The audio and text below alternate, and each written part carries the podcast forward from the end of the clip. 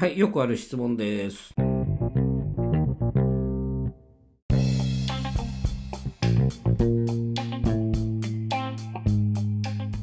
はい、えー、先ほどね ピーアイピー を聞いたらすぐにねあの表向き抗いながら心の中では転職活動をもう始めてくださいよというふうに話しましたけども、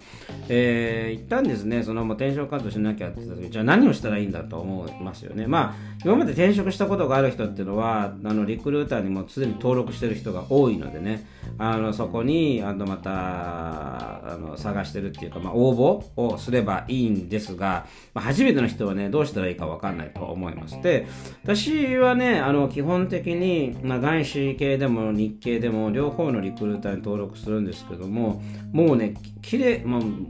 すごいね明確にね日本のところはどこに応募しても引っかからないです。これはあの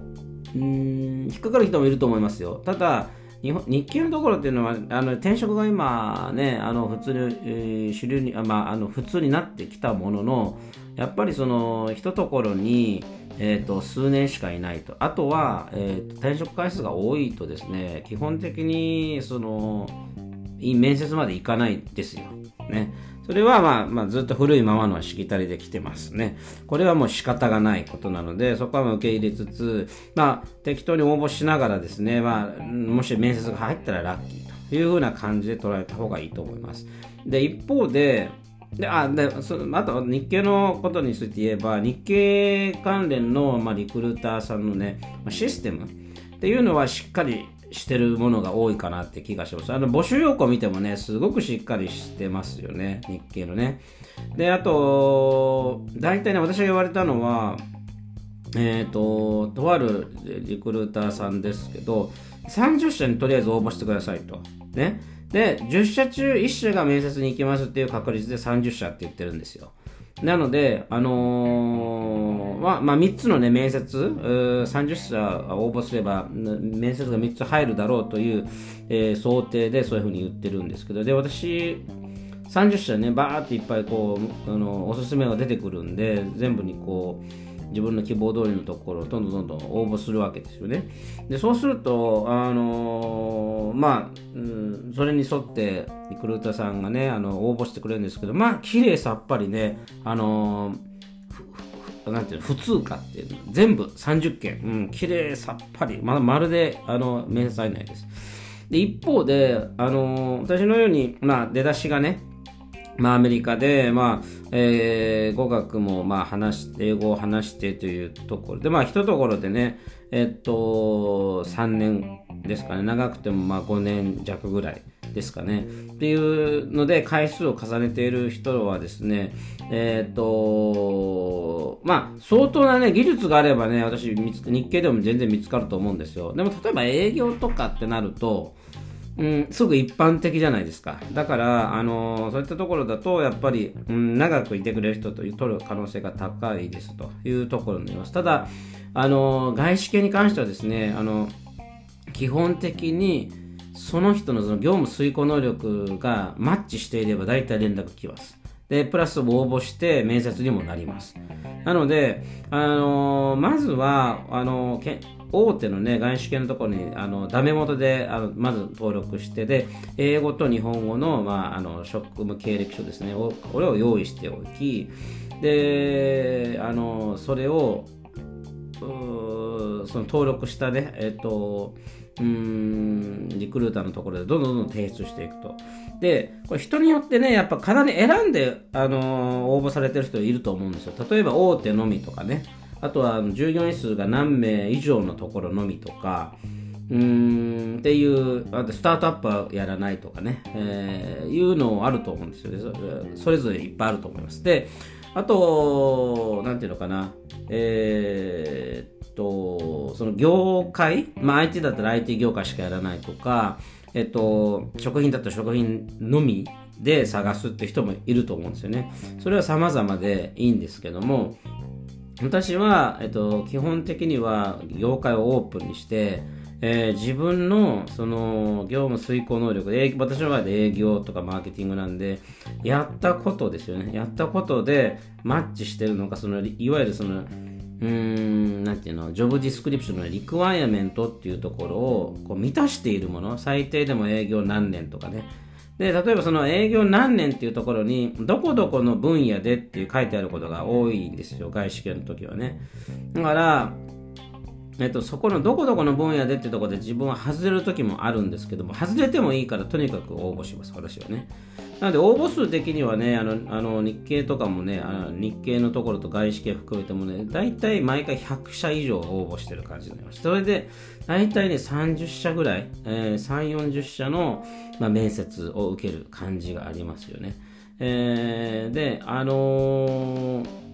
ーんそうですね、まあ、その中でね、あのいろいろと受かって選べるってことはなかなかなくてですね、 い, いつも、うん、大体、えー、私の場合だとなんかなうーん私の場合だとうーん本当に受かったところに行くっていう感じです。一種しか受からないこと多いですね。なので、あのー、まあ、数打ち当たるやる人と選んでやって、で、いち社目とかに社目とかね、あるいはもう じゅう, じゅう, じゅう社しか応募してないけど、そこで、あの、確実に面接が入るっていう人ね、様々いるので、まず自分がどのタイプかっていうのを自分で見極めてですね、えー、いろんなところにどんどん、あの、応募してくださいというところ。それからもう一つは、今ではリンクトインっていうのがありますので、リンクトインに自分のプロファイル、まあ、言ってみれば、そのレジュメと同じ内容のものをですね、似たようなことをどっと書いておいて、でそこからリクルーターが探してあの見つけて き, きてそれでメッセージでね、あのー、こういう空きがあるんだけど受けてみませんかっていう連絡がね結構来ますね。それもリクルーター絡みで来るんですけども、もう一つリンクトインはあのメーカーからね、あの企業から直接来ますよ。企業の人事から直接来まして、カジュアル面接受けさせてくださいとかね、うん、多分あのーまあ、経歴見たんだけど合うと思うんでみたいなことをあのー、話しかけてくることがあるので、まあ、それに対応してあのー、また面接につなげるというようなやり方ですね。だから、えー、まず外交監視を受けたらえっと、リクルーターに登録する。それからもう一つは、そういう、えっと、リンクトイン経由でリク、リ、あの、リクルーターからの連絡を受けて、えー、そこに依頼をすると。で、もう一つは、企業と直接つながって応募すると。あともう一つは、知ってる企業ですよね、のウェブサイトに入直接入ってしまって、そこから直接応募するっていうやり方ですね。えーえー、私はそれ全部やってますと。で、まあ、ほぼほぼ、あの、通らないっていう感じですね。えー、まあ、面接に行った時はラッキーかなというような感じなので、うーん、っていうのもあります。で、あとね、信用してないものが一つあるんですけど、えー、っと、日経の、あの、リクルートサイトですね、えー、まあ、登録するとですね、スカウトメールっていうのも来るんですよ。ね、スカウトメールね。まあ、キャリアクロスっていう、サイトでもね、スカウトメール来るんですけど、スカウトメールからつながることがまずないです。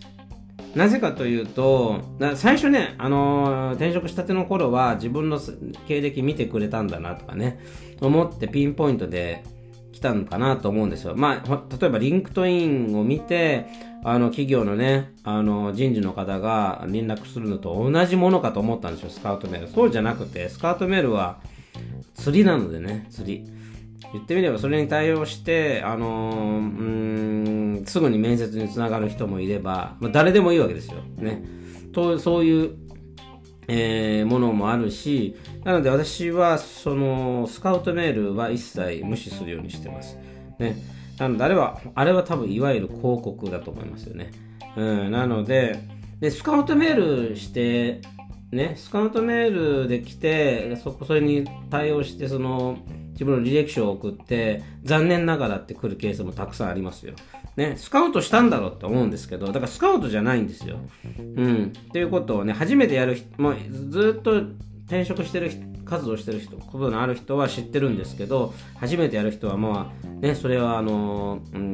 なんていうの、釣りってわからないと思うので、そういうこともある、ありますよというようなね、えー、ことを伝えておきます。まあ、知っておくといいと思いますよと。なぜかというとね、まあ、時間の無駄になって、なってしまうんでね、あの、大体もう解雇勧奨とかするとね、お尻が決め、決められること多いんで、まあ、さんかげつごぐらいにね、その X デーが来ますよ。なので早いところね、あの決着をつけなきゃいけないので、まあ、そういうようなあの無駄な時間になることを排除していくというのがいいと思います。ということで、えー、まああの解雇勧奨を受けて、まあ、要はその、えー、会社都合でね退職することになった時はくよくよせずにすぐに転職活動を始めましょうという話でした。それでは、はい、運不運の不運の方です。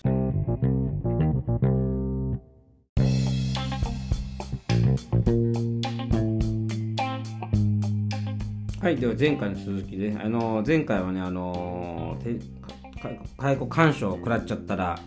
もうすぐにね表向きは抗いながら、あと心の中でっていうかね、実際は裏ではちゃんともうあの面接あの何転職活動を始めておきましょうという話をしたんですけども、で前回はそのとにかく応募しなければね始まらないので応募しましょうっていう話をしました。で次、そのいろんな方法でね、えー、と応募した後に実際に面接が入ることがありますと。で普通に、あのー、すぐ第要は本採用面接の第一次面接、それからあのー、リンクトインで企業から直接ねあの人事から連絡が来るときっていうのはまずカジュアル面接させてもらえませんかっていうのがあります。でカジュアル面接っていうのは本採要は本採用本採用じゃないやなあの採用プロセスに入る手前の面接というふうに言われています。まあ私はもうね採用面接の一次面接とカウントして受けますけれども、えっとこの面接こういうのに種類のねあの面接がありますので、まずカジュアル面接っていうのはいわゆる本当にカジュアルですけれども、カジュアルで、えー、カジュアルなんですけどね結構効いてきますよ。私あの、うん、そうですねはちわりきゅうわり一次面接の一次の人事面接みたいな感じに聞こえます。でもちろんあの最終面接とかで、えー、と例えば人事のヘ ッ, のヘッドの人で、まあ、部長さんとかと話すこともあると思うんですけども、この大体カジュアル面接というのはタレントアクイジションというね、えー、いうポジションの方が、あの要はスクリーニングですよね、ある意味ねしてきます。まあこの、えっと、その候補者の人となりを調べるための、まあ、プロセスというふうに言われてるんですけども、この時点でもね結局あのー、いろいろと聞いてきますよ。まあ、あの、なんていうのかな、スタンスとしては、あの、企業様から、あのー、うちはこういう会社なんですけど、受けていも、あの、興味持っていただけませんかっていうようなスタンスで来るんですよ。だから、あのー、カジュアル面接の時はね、だいたいうちの会社はこういう会社ですって紹介してくれることが多いです。一方で、あのーあのー、カジュアル面接じゃなくてね、最初からもう一次面接につながるときっていうのは、まあ、はちわりがた自己紹介っていうのを向こうがしないです、最初に。あのー、要は、先方はいきなり面接が始まったら、じゃあとりあえず自己紹介お願いしますって、こちらからね、候補者側の、あのー、自己紹介を求められることは多いです。であのー、ごく稀にねあの今回の募集するポジションについての説明と、それから、うん、自分たちはどういう会社なのかと、でこういう今回のね採用の、まあ、背景はこういうだから探してますと、で、えー、自分のね、えー、自分は何者かっていうことを紹介した上であの面接をね始めてくれる企業もありますけど、非常に稀ですね。ということで一応ねカジュアル面接に来た時にはあのー、普通にねあのカジュアルでいいんですけども、まあだからといってカジュアルな格好で受けるんじゃなくて普通の面接と同じ格好で臨んでくださいというところで、えっとねうーんカジュアル面接の私は疑問が一つあってですね、えー、カジュアル面接ってが入るときにはさっきも言ったんですけど、企業様の方から声がかかってぜひあのカジュアルさせてくださいというスタンスで来るんですよ。でいうことはで大体リンクトインを見てきましたっていうことが多いので、リンクトインの経歴を見てきてるわけなんでね、自分たちが何か人を探してるというところにマッチする人に声をかけてるとは思うんですよ。でそのカジュアル面接する時人っていうのは大体すごく、えー、そうですね、なんて言ったらいいかな、あのいい、いい印象の方が多いですね。なのでこのままいけるんじゃないかってね思うぐらいあの印象のいい方いい、いい、いい印象で終わるような面接が多いんですけども、でカジュアルの最後にあの外国籍の人はねそんな風に言わないんですけど、えっと、日本人の方であのそのカジュアル面接するときの一番最後にぜひねあの本採用のねプロセスに進んでいただければ嬉しいですみたいなことを終わり方するわけなんですよ。でそれであのレジュメとかね職務経歴書を改めて送るんですけど、もうねびっくりするぐらいねあのー、そうですねいっしゅうかんごぐらいかいっしゅうかん以内にあのー、なんていうの社内で検討した結果あのー、まあご希望に添えかねる形になりましたっていう返事が来ることがはちわりきゅうわりです。でやっぱりねそこは矛盾を感じるんですよね。まあこの、この、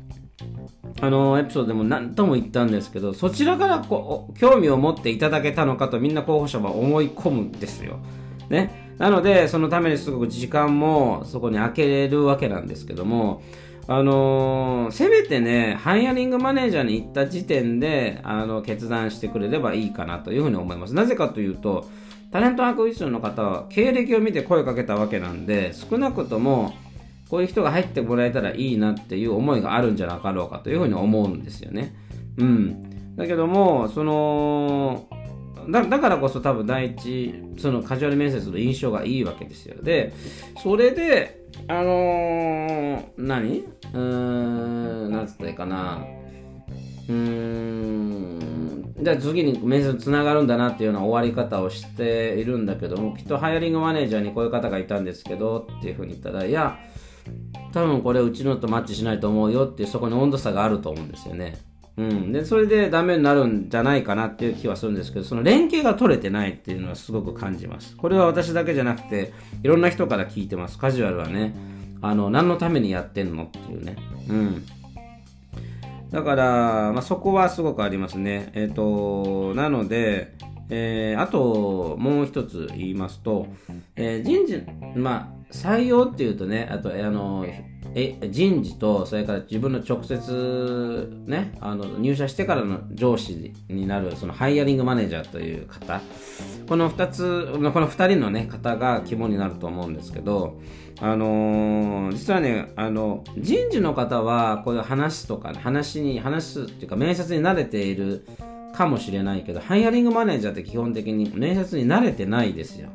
うん。それはもう話すとよくわかりますね。あの一次面接の人事の方の温 度, 温度感とその自分ハイアリングマネージャーですね、自分の上司になるであろう方の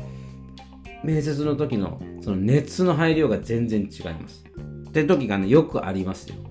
あれだけ情熱的に話あのあの人事の方が話されて、うち、ね、ぜひぜひ入ってみてくださいみたいな感じでいい話ができて、まあ、いわゆる人事の方とは人、人間としてもねマッチ、マッチングできたんだけども、そのハイアリングマネージャーになって全くマッチしないっていうね、あ こ, この印象のギャップは何だっていうことが結構起きます。なのであのまあそこをそういう意味でもねあのー、ハイアリングマネージャーは正直そのなんていうのかな面接のプロじゃないので話じゃ上手じゃないですよ。もっと言うとその印象いい印象を与えるのが上手じゃないです。でおそらくその時になんかこう不愛想だったりなんかちょっとちょっと失礼な態度っぽく喋ってるハイアリングマネージャーがいたとすれば、入社してから多分その候補者に対してねそういう話し方をね、上司と部下との立場の中で話すはずです。なので私はその対応の仕方で辞退したことも何度かあります。うんえー、その、うん、何様のつもりって思うこともねたくさんありますよ。候補者の方も口にはしないと思いますけど、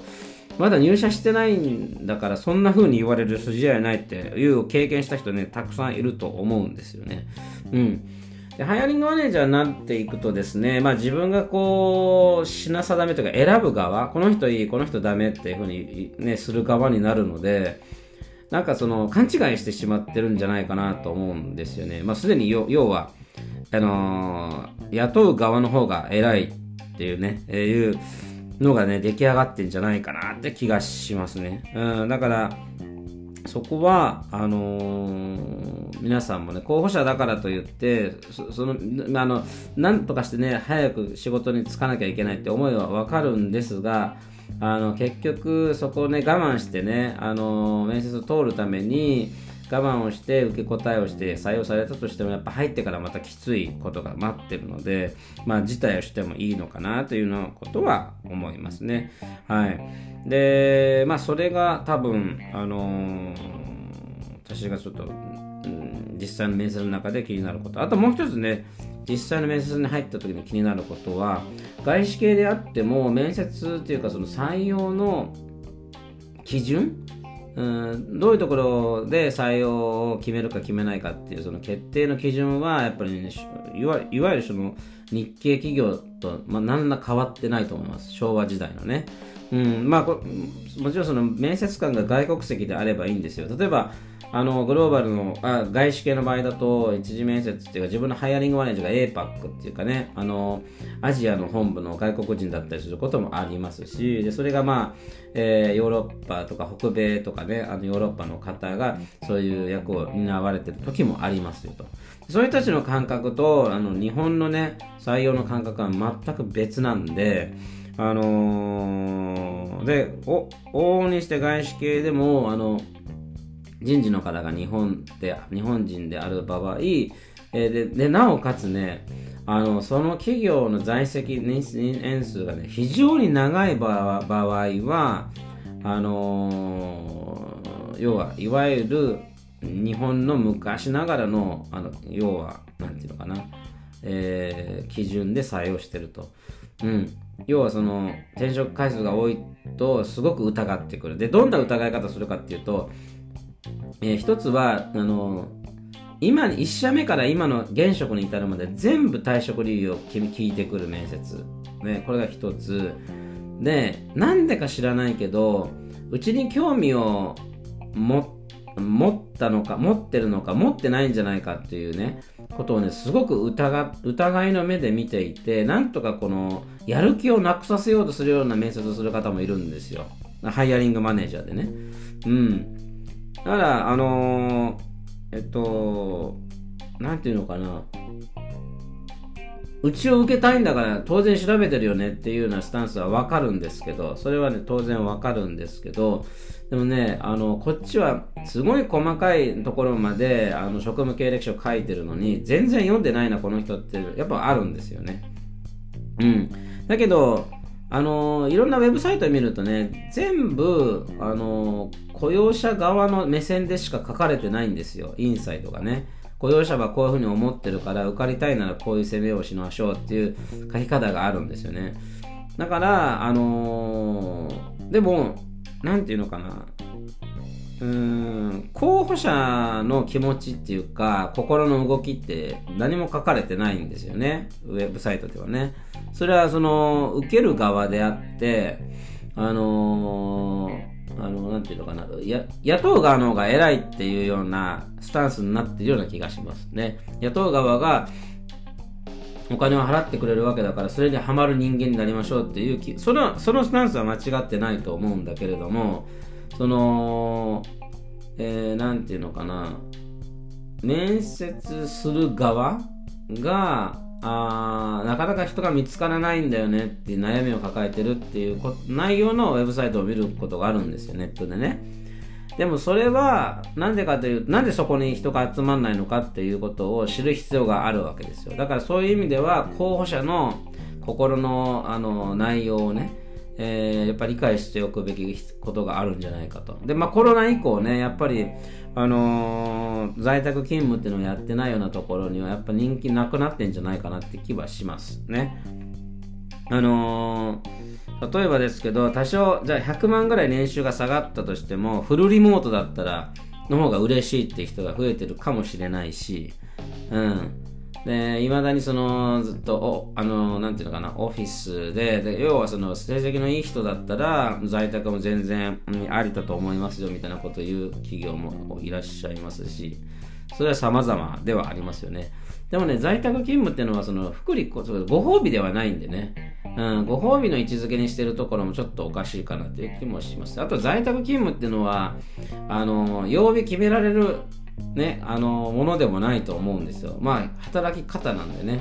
うん、あの何曜日と何曜日はオフィスに来てくださいって強制すると、それもあの好きじゃない、最近の、ね、若い人たちは好きじゃないと思う人いると思うんで、ね、そういうのもねやっぱ左右はされていくかなと思います。で、まあ、あとオフィスですよね。オフィスも細かいこと言っちゃいしまうと、オフィスに入った時点であのあ違うなって思う印象ってあるんですよ。うん。その面接、最終面接はあの例えばオフィスでフェイストゥフェイスでみたいなことを言われたりするときに初めてそのオフィス行くわけなんだけれども、いやこれはないわって思うときもあります。こいやこういうオフィスがこ う, こういう古い構えだったらきっと文化も古いんだろうなって思って入るとやっぱその通り古いんですよ。で例えばその、えー、今だとシェアシェアオフィスっていうのがあって、シェアオフィスって結構あのオープンな感じなんですよね。あのカジュアルな感じで仕事ができるわけですよ。だからただ、まあ、できるわけなんですよっていうか、そういうとこが多いんですよね。でそういったところだとやっぱりその企業の文化もあのそこまで古くなく今風になってるかなというところもあったりしますので、まあ、そういったところでですね、あのー、オフィスの構えもモチベーションに関わってきますよっていうところでいろいろと品定めをしているあの候補者のことも調べた方がいいかなと思います。それではまた。